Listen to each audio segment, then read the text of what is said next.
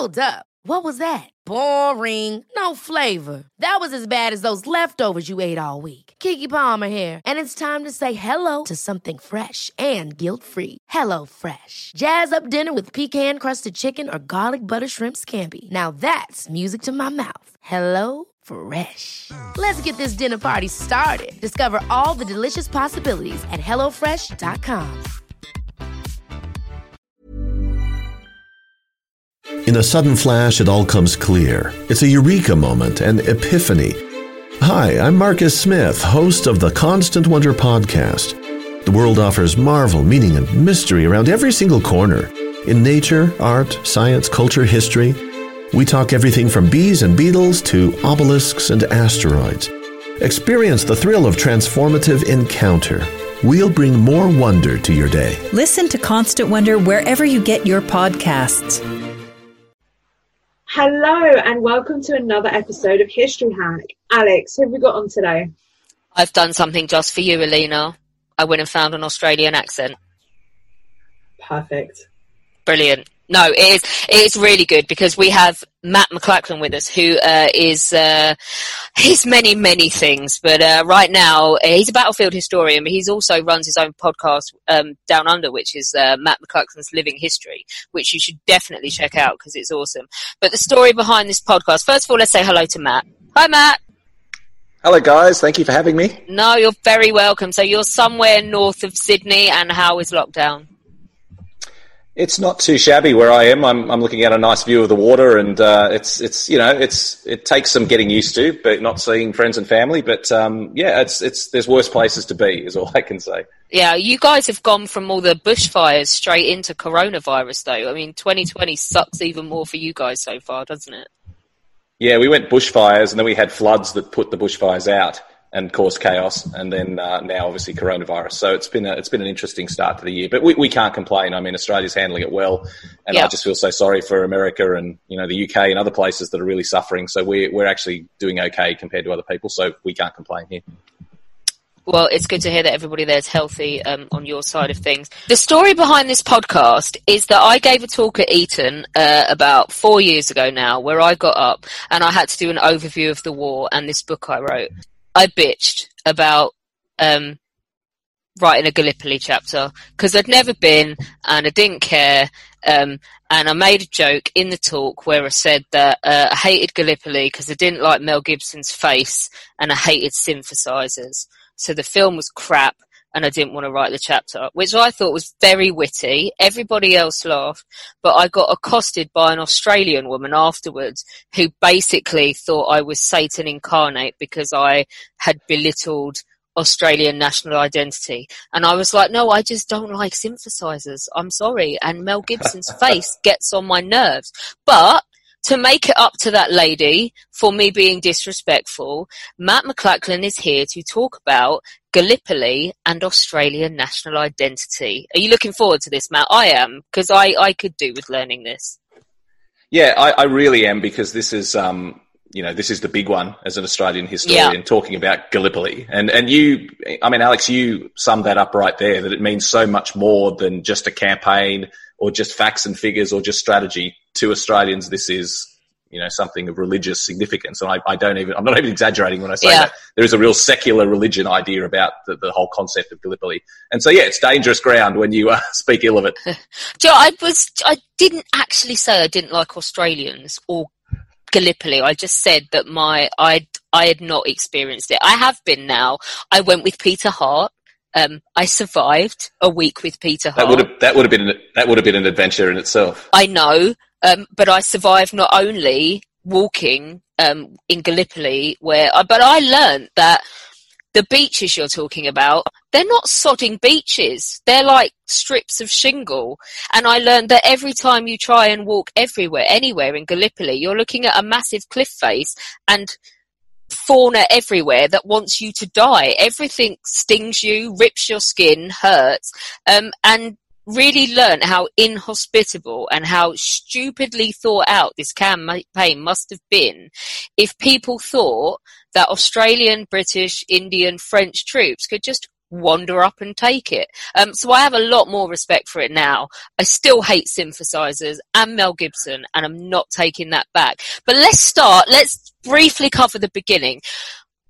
Tell me what Australian national identity was about before the First World War. Just quickly, how did Australians perceive themselves? I mean, they were part of empire, but they they had their own identity already, didn't they? Yeah, it's a really fantastic question, and it's something I think as Australians we don't ask enough. You know, how did we see ourselves? Why did we go to the First World War? And I think the really important component of that is we saw ourselves as at least partly British, um, but for many people, mostly British. Um, and that wasn't just to do with how we saw ourselves. That was also to do with how our government operated. We had only been a nation, a federated nation, since 1901, so still fairly young. Um, our even though we operated independently, we had our own government, we made our own decisions. A lot of our trade was hugely dependent on Britain. Our foreign policy was uh, pretty much determined in conjunction with the British. So when the First World War started, it wasn't just a European war either, because our nearest neighbour was German New Guinea. So we had a German colony right on our footstep, on our doorstep. Uh, so there's a lot of reasons that it made sense for Australia to participate in this war. Um, but I think that's the, the the most important element of this entire story is that that incredibly strong connection to Britain, mm. which lasted right up until 1942, really, when uh, you know when we felt a little bit abandoned by the mother country. But that's a topic for a separate uh, podcast. Definitely. The, the, the, important elements, the important elements of this is just that huge link we felt with Britain and that commitment that we made at the start of the war to serve in whatever capacity Britain wanted us to, and that's how we found ourselves in Gallipoli. Yeah, I mean, I, I found a brilliant quote um, I mired in doing uh, the tour of Prince George and Prince Eddie um, on the Bacchante uh, in the 1880s. And when they get to Australia, someone basically said that all the Australians they met, thrilled to meet the royal family, clearly thought of themselves as connected to them as British, but had no desire to go back there. They were in Australia now. That was where they belonged and that was where they wanted to be. Um, just quickly, the reaction of Australia. You've already mentioned they felt they had to go to war with Britain, but it, it was enthusiastic, wasn't it? Nobody was conscripted at the beginning of the war. Absolutely, there was no conscription in Australia throughout the war. It was a mm. purely volunteer force. I mean, there was uh, the citizen military forces, so there were um, militia forces that uh, that were raised, but uh, effectively there was no conscription. There were two big conscription conscription referendums that were both defeated.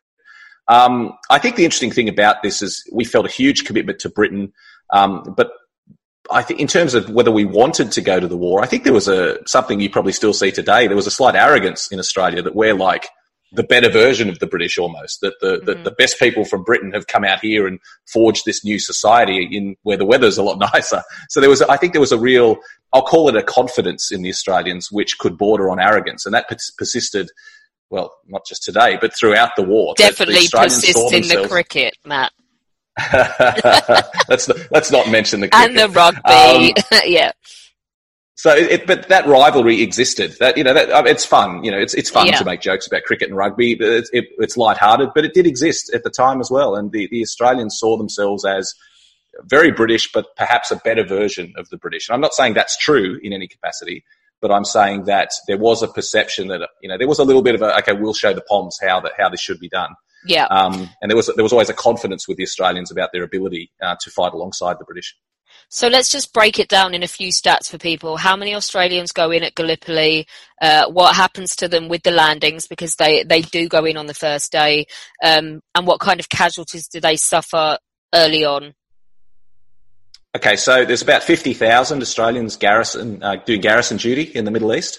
Uh, and they were the, and that was the reason that they were, because they were on hand, they were selected uh, to um, join the expeditionary force to, to land at Gallipoli. So the only reason the Australians are there, they were actually on their way to France to fight on the Western Front. Um, they were in Egypt at the time, and so they were seconded and sent off to Gallipoli. So that's the only reason the Australians were there. It wasn't anything to do with some sort of suggestion that they'd do it better than anyone else. It was, it was simply just they were available. They were nearby and they were available. Um, so all in all, about 50,000 Australians served at Gallipoli during the, uh, during the campaign, and we lost about 8,500 killed. So not insignificant numbers, but obviously that would pale in comparison to what would come the following year on the Western Front.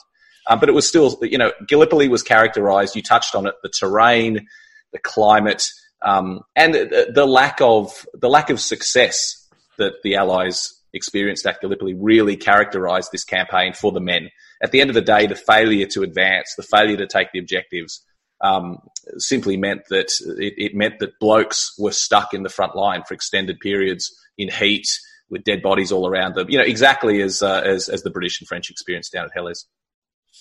So how does because obviously the Australians then for the remainder of the war, um, Gallipoli is evacuated, and the Australians go on to the Western Front, and they um, they conduct themselves. Uh, let's not talk about the drunkenness and anything like that, but in battle, by the end of the war, the Australians are seen as as a great force, and Peter Hart talks about in his book 1918 about how strong the the Australians are. Um, and how well they're viewed by the end of the war. Um, but this attachment remains um, more to Gallipoli than it does to the Western Front. Um, even in so the first Anzac Day is in 1916 and it's called Anzac Day. And there's a huge um, service at St Paul's, um, and it has to be held outside because there's too many Australian troops there, and the King attends and that. So, why is it so quick? And why are they so attached to that theatre and not the, the comparatively longer length of time they spent in France and Belgium? Well, there's a couple of things about that. It's a great point that you make. You've identified something that's really crucial here, and that is that Gallipoli was iconic from the earliest moments. From the moment those troops hit the beach, something changed in Australia. And the troops recognised it, the people back home recognised it. So there were huge Anzac Day commemorations in 1916, as you say, in London, also all across Australia, with troops who'd come home, with people, with families who still had soldiers away fighting on the Western Front. Um, and so the, the soldiers themselves always saw the, the, the because it was a, a minority of soldiers that fought at at Gallipoli. You know, out of the nearly 400,000 that would eventually serve, only 50,000 had served at Gallipoli. And so those men were seen as the originals, as the, the diehards. There was something of huge importance to the troops and the, the, the, Gallipoli veterans. I mean, they used to refer to it as Anzac, not as Gallipoli. They would refer to it as Anzac. And on their colour patch that they wore on the Western Front for the rest of the war, which identified their battalion, men who'd served at Anzac were allowed to wear a small A on the colour patch to indicate that they had served at Gallipoli. And so we should remember that from its earliest days, there was this mythology about it and this iconic nature of this campaign. Um, and I think it was just because it was probably because of the defeat, not in spite of it, that we remember Gallipoli. Because the way we see ourselves as Australians, and I don't want to get too, too much into psychoanalysis here, but the way we see ourselves as Australian a lot of the things we did at Gallipoli reflects that. It's it's it's courage under adversity. It's hanging on even though you don't win. It's it's looking out for your mates in the worst conditions. So I think I actually think because of the fact that Gallipoli was a defeat, it, it defined something in Australians. And what we commemorate, and I'll, I'll use the word celebrate because we do mm. celebrate Gallipoli. What we celebrate about Gallipoli is not the military achievement. This is not a great, we don't hold great victory parades to commemorate the, the great victory. It's, it's got nothing to do with that. It's got nothing to do with strategy or politics.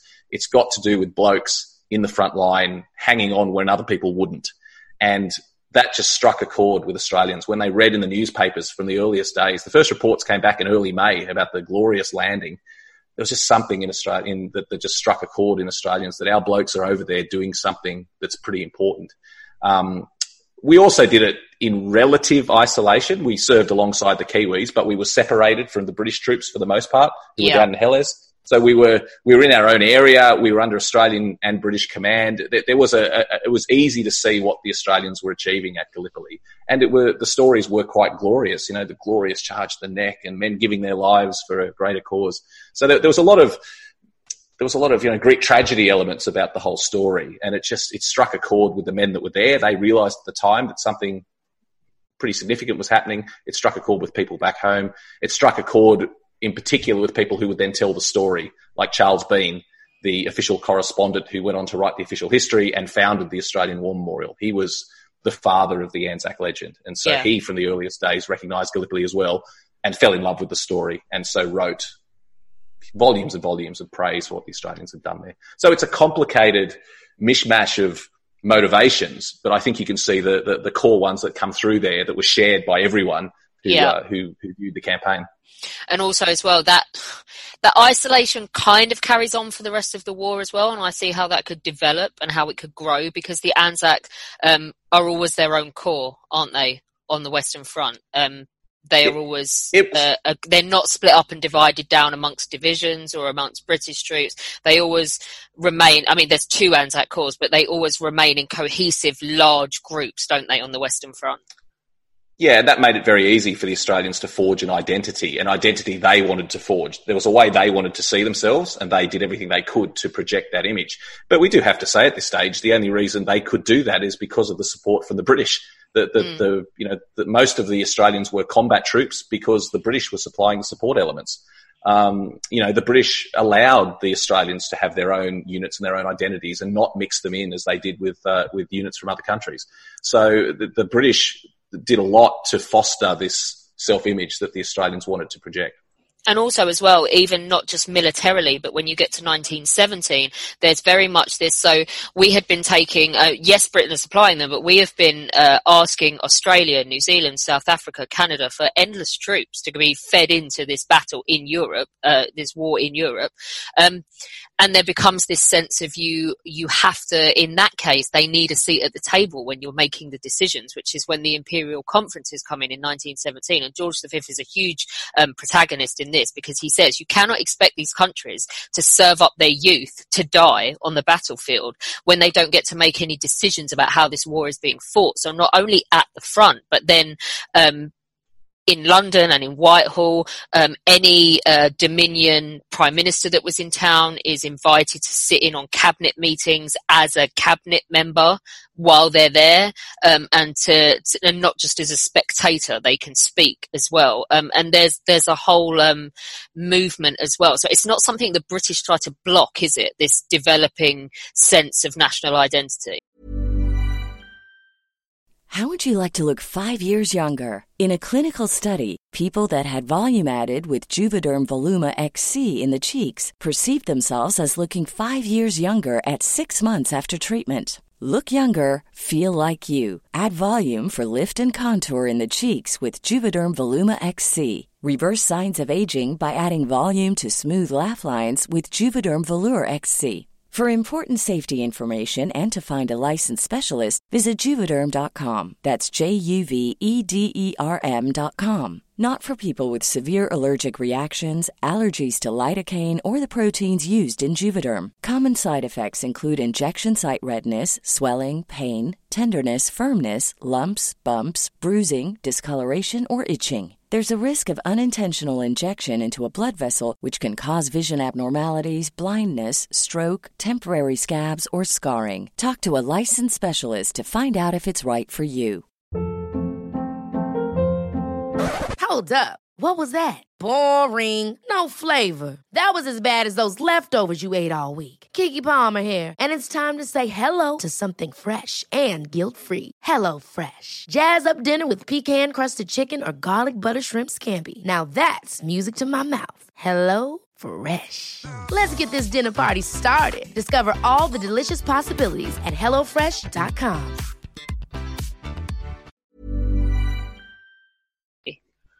No, absolutely not. I think they recognised that the there was a motivation for the Australians to see themselves as as good troops who fought in a specific Australian way, and they they actively encouraged it. And it's it's another thing that jars with me this concept that that still gets pushed occasionally in Australia, the idea of the British bungling general sending the brave Aussies off to their death. It just, I mean, as much as we know that's obviously ludicrous when we, you know, it doesn't take much uh, analysis to, to determine that that's a ludicrous position. But the, the, in a broader sense, it doesn't hold true either. As you said, the British government was incredibly supportive of the Australian um, position uh, and, and the Australian identity and the Australian independence. And, you know, Billy Hughes, the Australian Prime Minister, played an important role um, during the conference at Versailles after the war. You know, so Australia was very well treated. It, it didn't have to be that way. Britain, if they wanted, if, if it wanted to, could have just taken the Australian divisions and mixed them in with the British ones. And Mm. um, so there was a great working relationship throughout the war. It was sometimes a little fractured, but um, all in all, I think the British were very supportive of this Australian need to be uh, to be independent. And even so, when we get to the end of the war, we're looking at um, obviously the 11th of the 11th is a date that we all mark and commemorate, but still, Anzac Day is bigger for the Australians, isn't it? So this is from the very onset the date that Australians tie themselves um, to the First World War in a, in an independent way. Yeah, absolutely. And I mean, obviously, we've been commemorating Anzac Day for several years by the time the first Armistice Day uh, came along. Um, in Australia, even today, Remembrance Day, as we call it, November 11, is very much the poor cousin to Anzac Day. It's, it's yeah. not a public holiday. Um, there's, there's no, there's, there's formal commemorations, but there's no major organised marches, etc. It's, it's, there's simply services that are held. People are encouraged to stop and, and pause and have a minute's silence at, at 11 a.m. But I doubt most people even know that they should or take the time to do it. Anzac Day is the day. And uh, in Australia, it's, it's, it's funny in the modern era because our national day is supposed to be Australia Day, January 26, when the first fleet, when the British first fleet arrived in Sydney and began the colony of New South Wales. That's supposed to be our national day. But that's a very divisive day now because obviously Indigenous Australians don't see that as a day to be celebrated. Yeah, um, and a lot of uh, a lot of uh, the rest of Australia uh, is behind them on that. So um, our, our national day, Australia Day, has become very divisive, and people aren't sure whether they should commemorate it or how they should commemorate it. The one day that remains the true national holiday and the national celebration of what it means to be Australian is Anzac Day. And I'm not the first person to say it's our secular religion, but I, I can't overstate the significance. If you're interested in it, a lot of people are not interested in war and don't have any any connection yeah. to it whatsoever, and that's fine as well. But if you are someone who is passionate about it, like so many Australians are, Anzac Day is is your Christmas day every year. Yeah, I mean, and, and it's the the fact that you cannot get a hotel room in Gallipoli um, on that day either. Um, I mean, it's it's it's your first of July, isn't it? It absolutely is. It's quite extraordinary. People can never believe. Turkish people can't believe it. I mean, you talk to an American and try to explain to them what Anzac Day means and say, well, there's place, there's this place in Turkey, which is this most isolated place where we were defeated in an action over a century ago.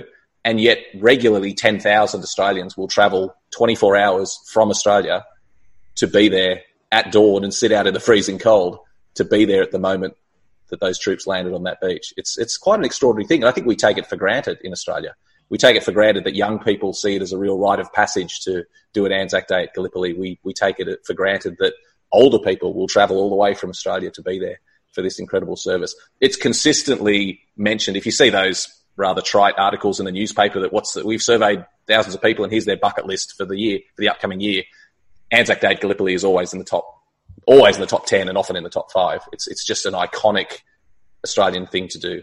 I mean, it is, from what you're saying then, absolutely the birth of Australian national identity, isn't it?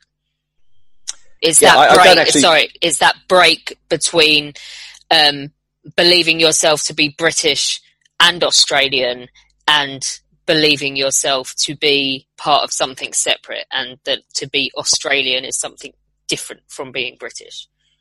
Yeah, absolutely. And I, I don't necessarily think it's the case. I, I think we through this lens of a century later look back and say that was the birth of the nation. I don't, you know, we can have a long discussion about whether that's the case or not, but there certainly is a perception that that is the case. That you know, there's this idea, and you and I talked about this before the interview, Alex, that the the concept of um, that I, your national identity has to be forged in blood. That, that, that that's just that that's the reality that countries countries see their conflicts and their bloodshed as defining moments. And Australia had a very peaceful journey into existence. Australia was a colony of Britain. We said we wanted to go our own way. Britain said, okay, how, how do you see this working? Uh, and in 1901, Australia became a federation. We became our own nation. The states came together. We became a country. Signed some papers, had a constitution drawn up, picked where our capital was going to be, and off we went. Um, that's difficult for people to look back on and feel any sort of emotion about you can feel proud that we didn't have a big war to gain our independence, but um, it's, it's you know it was politics and contracts and signing bits of paper. It was men in bad suits, you know, chatting with each other and drinking cups of tea and then signing documents. It's not something that gets people excited. And then only 14 years later, you know, the, the youth of Australia charging the beaches on behalf of Britain, you know, to, to take our place on the world stage. That resonates with people. And it should. It absolutely should. Um, and it resonates in a way that is much more important than the outcomes of the campaign or whether we should have been there in the first place. Because I think everyone recognises that Gallipoli never should have occurred. Um, that's not what the that's not what our collective memory requires to tell this story. We, we require, you know, a great sacrifice in the name of Australia, and this was our first opportunity to do it. So it, it's that's why it still resonates a century later.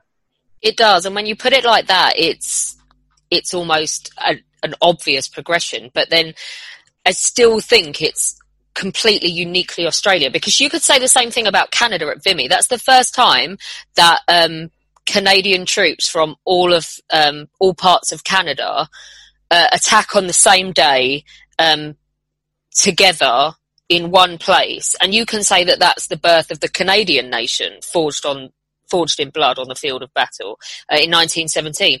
But not to denigrate what the 9th of April means to Canadians, but it doesn't mean what it means to Australians in, in April when you get to Anzac Day, does it?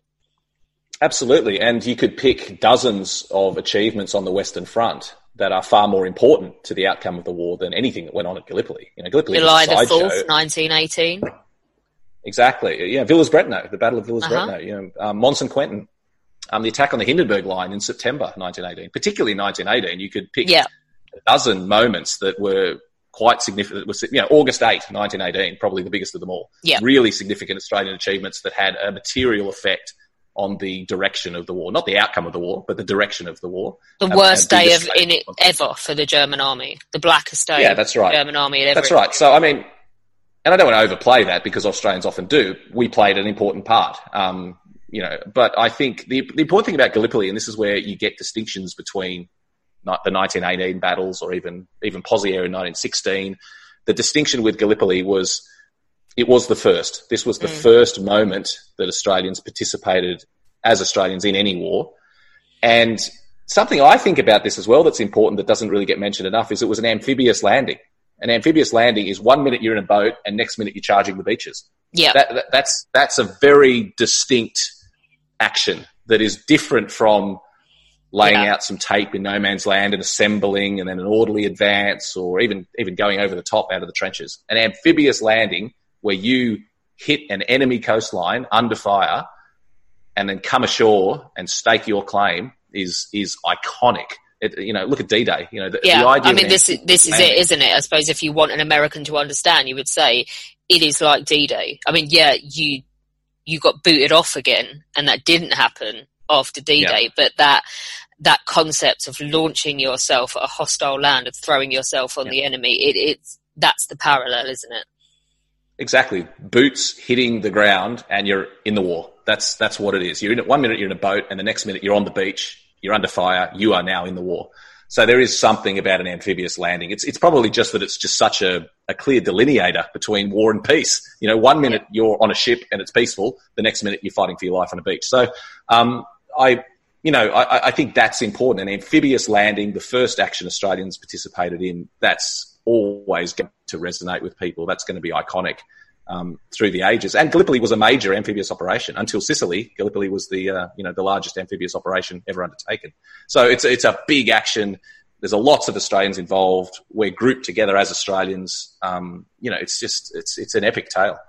How did people? Um, you said that news started coming back in May, but uh, oh wait. So we've talked about the front but at home, how does the concept of Anzac Day um, develop and this attachment to Gallipoli? Um, is it there before the end of the war? Is it when the guys come home? Oh, from the earliest days. You know, the most famous poster from the First World War, recruitment poster, is the, the, the famous poster of the Aussie standing with one foot on, you know, the Asian side, one foot on the European side of the peninsula, and a call from the Dardanelles, won't you come? Um, you know, it was iconic from the from the earliest moments. We took this hill, you know, help us keep it. Come to Gallipoli it was just iconic. And and even though the campaign was such a disastrous defeat, um, the numbers of enlistments after Gallipoli absolutely surged. The AIF doubled in size, and it was basically due to the PR that came out of the Gallipoli campaign. There were lots of young men in Australia that said, I've now got to go and do my bit to support those guys that are over there. So from the absolute earliest days, um, it was seen as a huge achievement.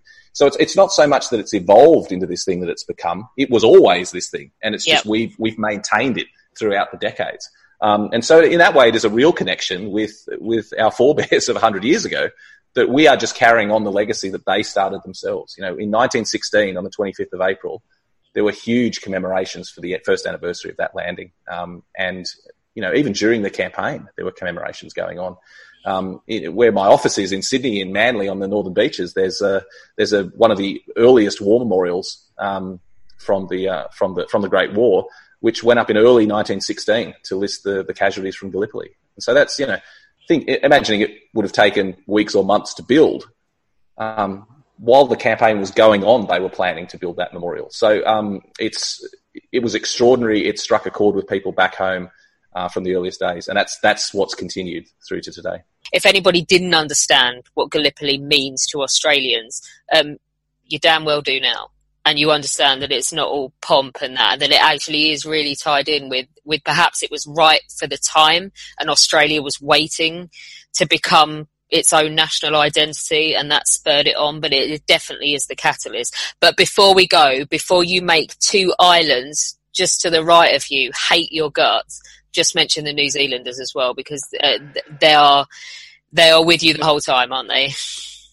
Yeah, I mean, it's a crucial part of the story. And uh, let me just say, I'm not a New Zealand historian, so I wouldn't uh, yeah. pretend for a minute that I'm entitled to tell their history. But yeah. we can't overlook our Kiwi brothers over there because, um, yeah, it, it I, I, always think it's fascinating. From my perspective, New Zealand has an incredibly strong link with Gallipoli, uh, as does Australia, but it's different from the way the Australians remember it. That the, the Kiwis, um, do look at Gallipoli slightly differently than the Australians. Um, but that shared experience, you know, it's Anzac, Australian and New Zealand. The, the part of the word Anzac that gives it that great, uh, that great emotional tug at the heartstrings is the New Zealand component, at the and yeah. the Z. and the Kiwis were, the Kiwis were extraordinary at New Zealand, uh, at Gallipoli. The, the, Kiwis did amazing things. The fighting at Chunuk Bair, if you want to read harrowing accounts, I, I don't care about any part of the war. If you want to read a harrowing account of what it's like to be in hand to hand combat, read the accounts of New Zealanders at Chunuk Bair during the August offensive. The, the, Kiwis did incredible things at Gallipoli. An absolute travesty that only one Victoria Cross was awarded to a New Zealander at Gallipoli. That was yeah. an absolute travesty. Um, it, uh, to do with the the commanders on, on, on the spot who, for, for whatever reason, didn't get their acts together, and so many incredible New Zealand stories of bravery. Um, went unrewarded uh, at Gallipoli. But um, we, we can't talk about Gallipoli and Anzac and the, those early days of the war without without noting how close that relationship was between Australia and New Zealand, which continued onto the Western Front as well. By the by the later phases of the war, they'd started to separate quite significantly, but for those first up until well into the early part of 1918, definitely throughout 1917 uh, and before that, the uh, the relationship between the Australians and the New Zealanders was New Zealanders was uh, was just inseparable. It's uh, a really important part of the story. Mat, thanks so much for coming on to talk to us a little bit about what Gallipoli means to the Australians and why. Um, I'd, I'd, already um, amended and, and, come up with a more grown up approach to it since I'd been there and seen it. Um, I still hate synthesizers, but it, it really, it really is tied in with Australian history and with Australian identity. Um, and like you say, it's a rite of passage for many, many people to go and see it. Yeah, no, and I think it takes some understanding. It takes some getting your head around to appreciate what Gallipoli means to Australians. I don't understand it myself. I don't pretend to understand it. I have some insights into it from having observed it over the years, but I don't uh, even you know even in my position, I don't begin to pretend that I understand the, exactly why it means so much to Australians. But um, no, it's it's it's it's important to us, and it's it's good that that we remember these things. Um, maybe we overdo it sometimes, but uh, but in the whole, it's it's a really positive thing for Australia. So um, yeah, just thanks for taking the time. It's been great. No, brilliant. And come on again and talk to us some more about um, the Australian side of things, because otherwise we get a bit too Brit centric and act like we were the only ones there. Anytime, I'd love to come back. Join us later on today when Bettany Hughes will be talking to us about Venus and Aphrodite. And tomorrow it's the big one. Uh, it's our Hornblower reunion with Ioan Gruffudd and Jamie Bamber. Um, don't forget if you would like to become a patron of uh, History Hack and help us keep going after the end of this COVID 19 crisis, you can do so at uh, historyhack.podbean.com. Um, it's much appreciated. There now follows a public service announcement. I'm Horatio Hornblower. And I'm Archie Kennedy. The simplest gift you can give in these troubled times is to obey orders. Indeed. The regulations are very clear in the matter.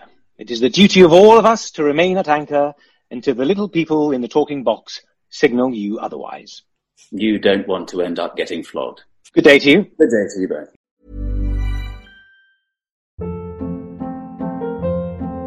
Hold up. What was that? Boring. No flavor. That was as bad as those leftovers you ate all week. Keke Palmer here, and it's time to say hello to something fresh and guilt-free. Hello Fresh. Jazz up dinner with pecan-crusted chicken or garlic butter shrimp scampi. Now that's music to my mouth. Hello Fresh. Let's get this dinner party started. Discover all the delicious possibilities at hellofresh.com.